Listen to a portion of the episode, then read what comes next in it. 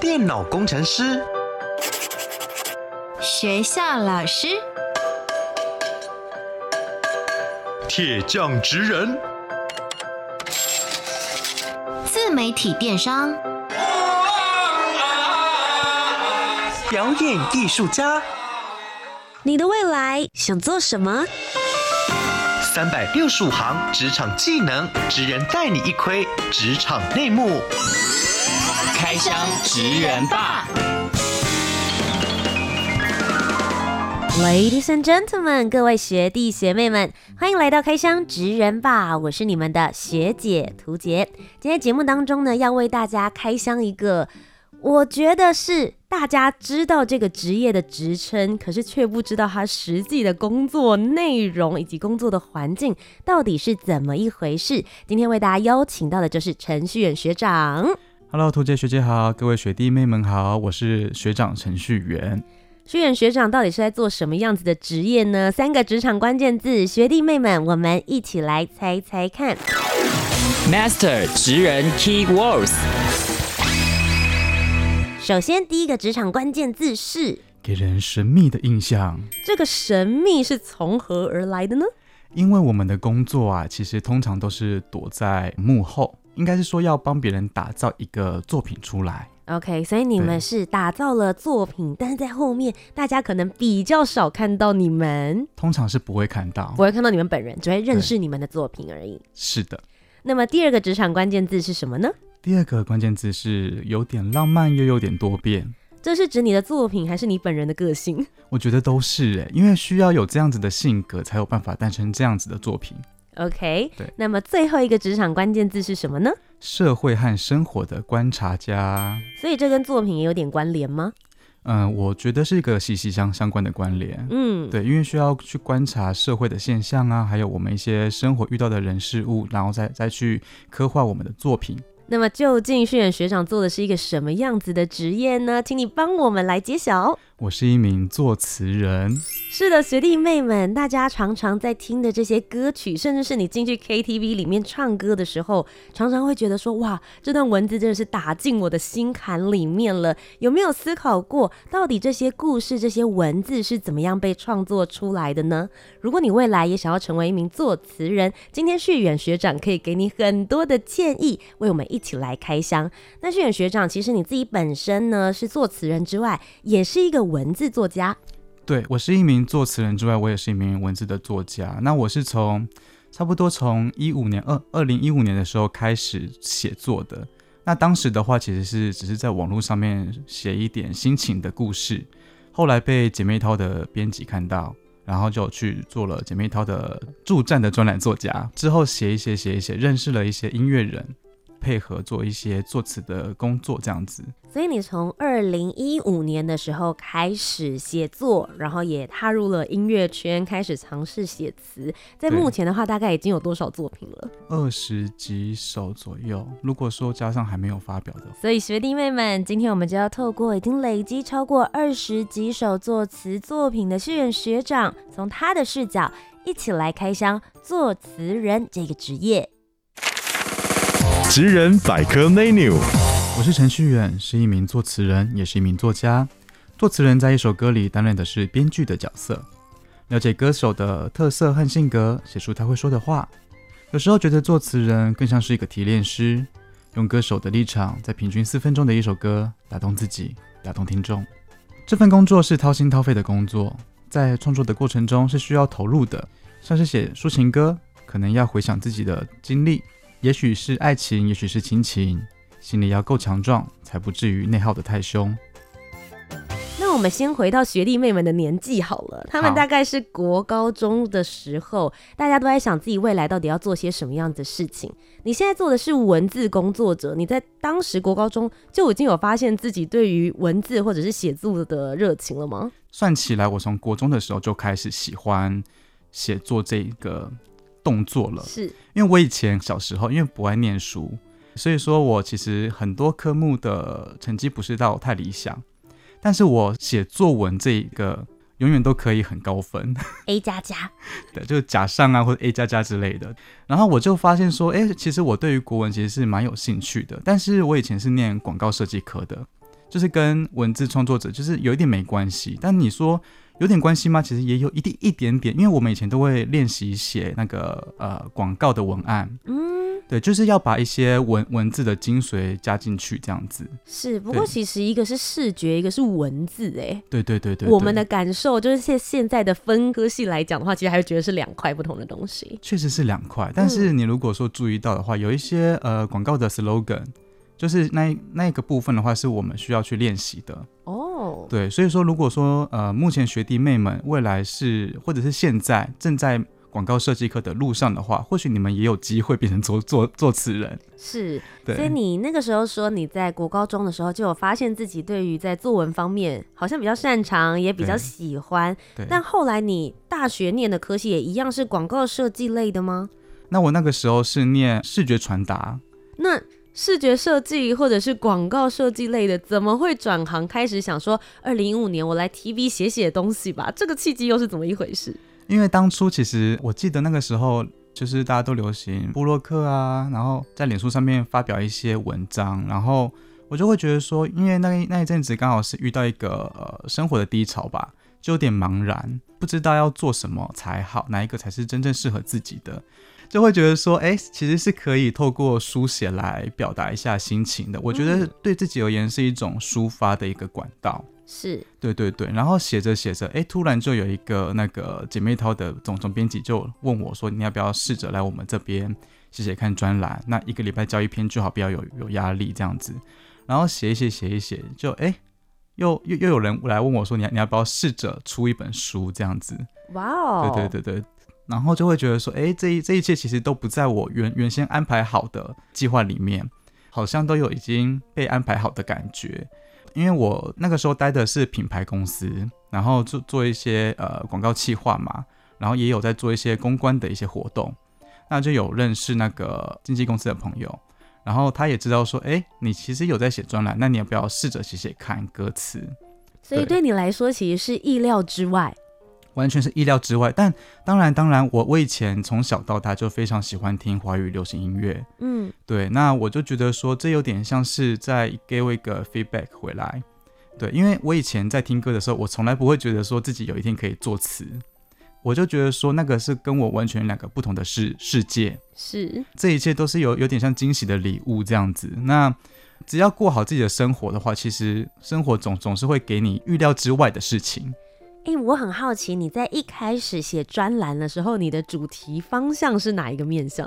一开始我写的时候其实是感情的，就是刚好当时感情的低潮拿来做抒发，结果没想到很多回响，非常非常对。然后后来我发现自己其实也蛮适合写一些生活励志相相关的文字。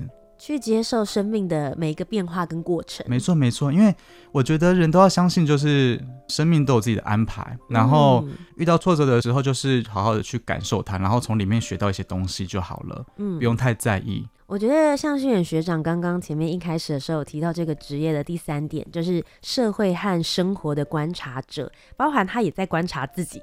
这个生命变化的过程，他自己的想法，然后他把它书写出来。是啊，是啊。所以其实学弟妹们如果会觉得说，哎，我想要尝试看看创作的话，我觉得可以先从自己的想法、嗯、自己的变化，也许先从这个模式。我们平常都只有输入而已，对，尝试看看输出的一个模式。是是是，是，也许就是你成为你的第一个创作的部分。我觉得剖析自己是最好的方式，嗯，也是最快的方式。那你还记得你的第一个作词的作品吗？呃，那首歌叫做《我的爱情不平凡》，然后是阿喜林玉品唱的。是，那是一首什么样子的歌曲？然后你当初接到这个任务的时候的心情是什么？它是一首 EDM 的，有点偏呃舞曲的一首歌，电子舞曲的一的一首歌，但它嗯、呃、有一点活泼跟轻松。然后当初是为了一一部三立的偶像剧所搭的一首歌，嗯，然后当时算是一种小笔稿的概念，然后他就是呃朋友就问我说，你要不要写写看，然后我就想想说，哎，写词没有写过，那既然喜欢听歌的话，那那就可以写写看这样子，然后写了之后，哎，我其实蛮意外他们会拿去用的，嗯，因为其实我就觉得说是一个呃尝试的性质去试试看而已，那。蛮意外的，对、嗯，然后他们也觉得说这首歌其实蛮搭他们的剧的，其实剧组也也蛮喜欢的。那你当时有针对这个剧里面的剧情，或是角色，甚至是歌手本人去做功课吗？有啊，因为其实阿喜她本身是一个活泼的一个女生，跟屠洁有点像，嗯、跟屠洁学姐有一点像。当初那一部戏是一个警匪片，在歌词的第一段我就写那个开枪正正中我红心，嗯，对对对对对，然后就他们就觉得哎、欸，其实蛮好玩的，是就是很符合剧情里面的角色感，对对对对对。那我想要问你自己，一般在写作的过程当中，你觉得写词跟写文章、写专栏有什么样的不同？非常大的不同，因为其实写文章的话，我们只要把它的主题抓出来，重点抓出来，然后去把它起承转合都铺好，嗯，这样子一个文章它的架构就算完整了。那如果说写词的话，第一个它是一个一件故事或者是一个议议题的浓缩版。你可以把它想象成精华版。那它除此之外的话，你要嗯，歌手好唱，可以唱得进去这一首曲子里面。所谓的好唱是什么？嗯、是大家想象中的押韵或者是字数？因为每一个字都有它自己的发音。是，比如说这个音它是落在比较高的地方的时候，那我们把它写四声的话，其实是它唱起来是有点倒音的。嗯。对对对，倒音的话就会唱唱起来会变成另外一个意思，因为旋律它并不是像说话这样子。那我们讲话的时候，有的时候我们没有情绪的时候，其实是平的、平的、平的、平的。嗯。那如果说一首歌的话，除非它本身的架构就是平的，不然基本上它会是一个呃有高低起伏的声线的。哦。那所以说你要符合它的音符的声音，那我们在唱出来的时候，它要好唱、好发音。那我有遇过一个案例，就是说是一个新加坡的歌手，他叫做景安。那她是一个唱英文非常好听，然后也很会唱英文歌的女女生。那她的中文不太好，可是她来台湾发展。那他要发第一张国语专专辑嘛？那那个时候，呃，他的收歌的老师就说：“哎，你可能要帮我留意一下，就是景恩他并不是一个那么会讲中文的人。”所以说，你可以帮我想一些比较简单的一些词在里面，这样子。哦，就是在发音的部分的话，特别帮他注意。对对对，就是可能选择一些好发音的啊，或者是懒懒的发音的那种方式。哦，没想到竟然在写词的过程当中还要注意到这些小美感。对对。所以刚刚这样听起来的话，你们会是先有曲再有词喽？通常是这样子，除非说像是前一阵子有一个音乐剧的案子，嗯，那他们会需要大量的。歌词跟歌曲，那因为跟我要歌词的朋友，他是一名作作曲家，那他也是这一部戏剧的音乐的统筹，他会希望说可以先有多一点词出来，然后之后他才再做一个慢慢谱曲的动作。嗯、那我就会先写几份词给给他看，然后看看他有没有觉得适合的，他就拿去做谱曲的动作。是，诶，那我想要问一下诗远学长，因为其实对我来说，我会觉得作词人感觉好像比较像。接案工作者，你们好像不会固定在一个公司里面。那学弟妹们如果之后真的想要成为一个作词人，他们要去哪里应征？他们要把他履历投到哪里去啊？我自己本身的话，其实是比较偏向接案性质的。在业界里面的话，部分的作词人，他们其实很早以前就待在唱片公司里面了。他们其实做、哦、对他们做的事情的话，嗯、呃，有包含像企划，或者是说像是 A M R 的部门。A M R 的部门是做什么的呢？音乐的制作，那也有一些是宣传出来的。其实大部分都会是气化，因为气化对文字会比较敏锐一点点。嗯，那其实你刚刚前面也有提到笔稿这个制度，因为笔稿听起来的话，我们比较常在可能广告设计或者是建筑师这个行业里面用到，在作词这个领域里面的笔稿，你们是怎么样来做的呢？通常有一个专辑，它如果要开案的话，它会先第一个动作会是先呃收歌，会依照歌手的。近况来去进行一个收割，因为比如说，好，我先假假设可能某某歌手，那他可能已经出道了有一些年年了，对，那他因为我们常说歌手跟作品要同时成长，他以他他以前的歌，呃，歌路可能跟现在的歌路是不一样的，嗯，那所以说我们要随随着他年龄的成长的话，其实是要。找到符合他的歌才行。那那么收歌的时候，我们就要考虑到说他的他要诉求的是什么，他想要表达的是什么。那么如果说已经都安排好了之后呢，诶，那有几首歌他们其实是不知道要发给谁的。那么可能他们就会用笔稿的方式，那通常笔稿都会是由版权公司来处理的。那么他可能就会请华纳版权，或或者是请环球版版权，或者是请华研版权进行一个收歌词的工作、发词的的工作。嗯，那谁来决定到底要用哪一份词呢？这件事情听起来不是很主观吗？是蛮主观的，但我们常常都在说你要有实力没有错，但是运气也是实力的一环。嗯，对，因为就是要看你有没有。写中收歌的那一个人的心情，或者是歌手的心情，因为通常收歌其实是有一点繁琐的，他丢出来可能我们只会有七天的时间可以写这首歌词，但是你这么短哦，这么短，对，所以说我通常都会建议想要写歌词的学学弟妹们，你们要先习惯把想到的事情记下来，嗯，它都是你以后写作的素材之一，嗯，对，像我自己的笔记本里面有。满满满满的那个词汇在里面，是，就是你自己的灵感笔记本。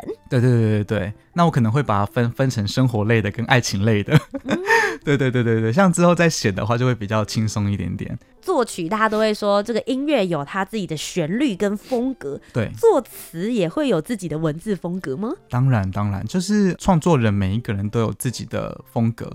像黄婷老师好了，他他所写出来的词。其实温暖的感觉就蛮就蛮重的，就是你可以感受得到他词里面的一些温暖，然后一些人生的心路历程。那么像我自己的本身的话，其实我比较擅长的是情歌，可能跟我以前写感情的专栏有关系。你很擅长写感情类的专栏，其实是因为你自己也有经历过一些人生历程。那也有很多人讲说，像作词人这样子的创作者，你们很多的灵感是来自于你自己的生活。有没有哪一个作品是真的，你有把你在真实生活中的情绪或是遇到的事件去做转化的？前一阵子有推出一首单曲，叫做《唯一的你》，是张若凡的，但他不是讲爱情，他是讲算是亲情吧。应该说，这是这首歌它呈现出来，最终它是一个爱情的模样，没有错。但是我在写的当下，我想的是我家的狗狗，因为它过世了，对，所以我把它变成我的唯一的你。嗯，歌词里面我看着他的照片，然后看着他睡过的睡垫，然后就是想到一些画面，这样子，嗯，就是把自己投入一个状态，然后也觉得我就是用这个角色他最真实的心声，把这些词写出来。对。对那这个故事其实也会更容易能够打动人。对，而且其实每一个创作者可能都认同吧，就是创作是一个不断归零的过程。我今天写完了一首歌词之后，那这首歌确定要用，我会很开心。发表之后我会更开心，但之后呢，可能我们就要再把心态归零，去迎接下一次的作品。嗯，这样子才有办法创创作出比以前更进步的自己。这样子。你刚刚其实有说到，在创作每次的作品的时候，都需要把心态归零。但我其实有想到另外一个面向是，有的时候你们的作品其实差距会非常大。有的时候你要写舞曲，有的时候要写细腻失恋的歌，有的要写亲情、友情、爱情，有各式各样不同的情境角色，甚至是你是男生，然后你要写给女歌手，不同的性别状态。你们要怎么样子去培养那一种设身处地，或是把自己放进角色里面去写出他的心声的能力呢？都是经过累积，然后慢慢的去感受，要要去尝试。可以想象自己是一个照顾者吧。假设今天旁边这一个人是我需要去理解他的人，那么我可能就要站在他的角度去思考，然后。二来就是说，我需要去一直去掏自己的内心，要把自己一再的剖剖开，再剖开，去挖掘自己曾经发生过的事情，然后经历过的事，然后面对的哪一些的人。所以，我这样的理解是对的吗？作为一个作词人，你的生活不能太封闭，其实你反而应该要更丰富的去体验各种不同的生活形态。是因为其实，嗯、呃。不瞒学姐说，我以前做过非常多的工作，因为我出社会的很早，我十六岁就出社会打工了。嗯，看过人生百态，看过，就是我有待过服务业，嗯，然后也做过广告公司，然后也有做过品牌端，然后也有做过一些跨产业的。后来我就觉得说，这些遇到的人事物，我觉得都是一种礼物，诶，对，因为它可以给我满满的素材，可以去写它。过去每一个发生的事情，每个遇到的人，都是你创作很好的养分。非常非常。那你有曾经遇过灵感匮乏的时候吗？我们想象中的创作者。嗯相信学弟妹们一定也有那种刻板印象，就是你们会创作到半夜两三点，然后一面抓着头在一盏台灯下面，然后一面写着字之后，这不是我要的，然后揉成一团丢到一边。你有曾经有这样子的生活状态吗？那个太浪费纸了啦！我们现在我们现在都用电脑了，我们现在都用电脑了。好好，那我可能是电脑按 delete 嘛？有有这样子？那你有抓头吗？有，其实难免都会，就是会。我觉得创作的过程其实有的时候会气自己，哎，怎么说？就是会会觉得说，天哪，我怎么想不出来更好的东西？对，其实会怀疑自己，这可能就是在暗示你说你需要起来走一走啊，出出出去外面透透气啊什么的。因为你关在一个室内的时候，其实人多少都会被影响到，嗯，因为你看到的东西就是这样子，对，因为人是视觉动物，所以说当你看到不同的景象的时候，会触发到你不同的心境，然后你不同的心境。你就可以写出来不不一样的故事。嗯，对对对。所以人家说的那个 spotlight 或是那个火花，你得动手去做，是你才会有那个动作去找出那个火跟光点在哪里。对啊，像我写的第一首歌，我当时是是在飞机上完成的呢。哦，对，在飞机上面，你怎么会有一种就是电音跟无感的感觉？因为那个时候我是出国前两天收到这、嗯、这首歌的 demo，然后那个时候就想说，哎、欸。快要出国了，那我不如就在飞机上面写好了。嗯，然后写完第一句之后，哎呦不得了，我就写下去，就是写下去，一直写，一直写，一直写，一直写。因为人生第一次收收到 demo 嘛，所以就会觉得很兴奋，然后就把它听得非常的熟悉。你越熟悉这个 demo，你诞生出来的词会越好。嗯、对，所以你自己在写词的时候，你会唱吗？会呀、啊，一定要唱啊，因为呃每一个音都非常的重要。如果他这这首歌里面。他一首歌才三分多钟、四分钟而已，对，对，所以说其实有一些细节是很容易被发现的。那么你这个字，你如果写出导音的话，其实听众都很聪明，那我们就要避免这样的事情发生。所以这首歌词越贴它的曲越好。对，哦、所谓的贴就是你觉得，比如说密合程度，它的每一个音下去，你这个字数写的刚刚好，或是到这边的尾音是上扬的时候，你刚好使用了这个发音的字。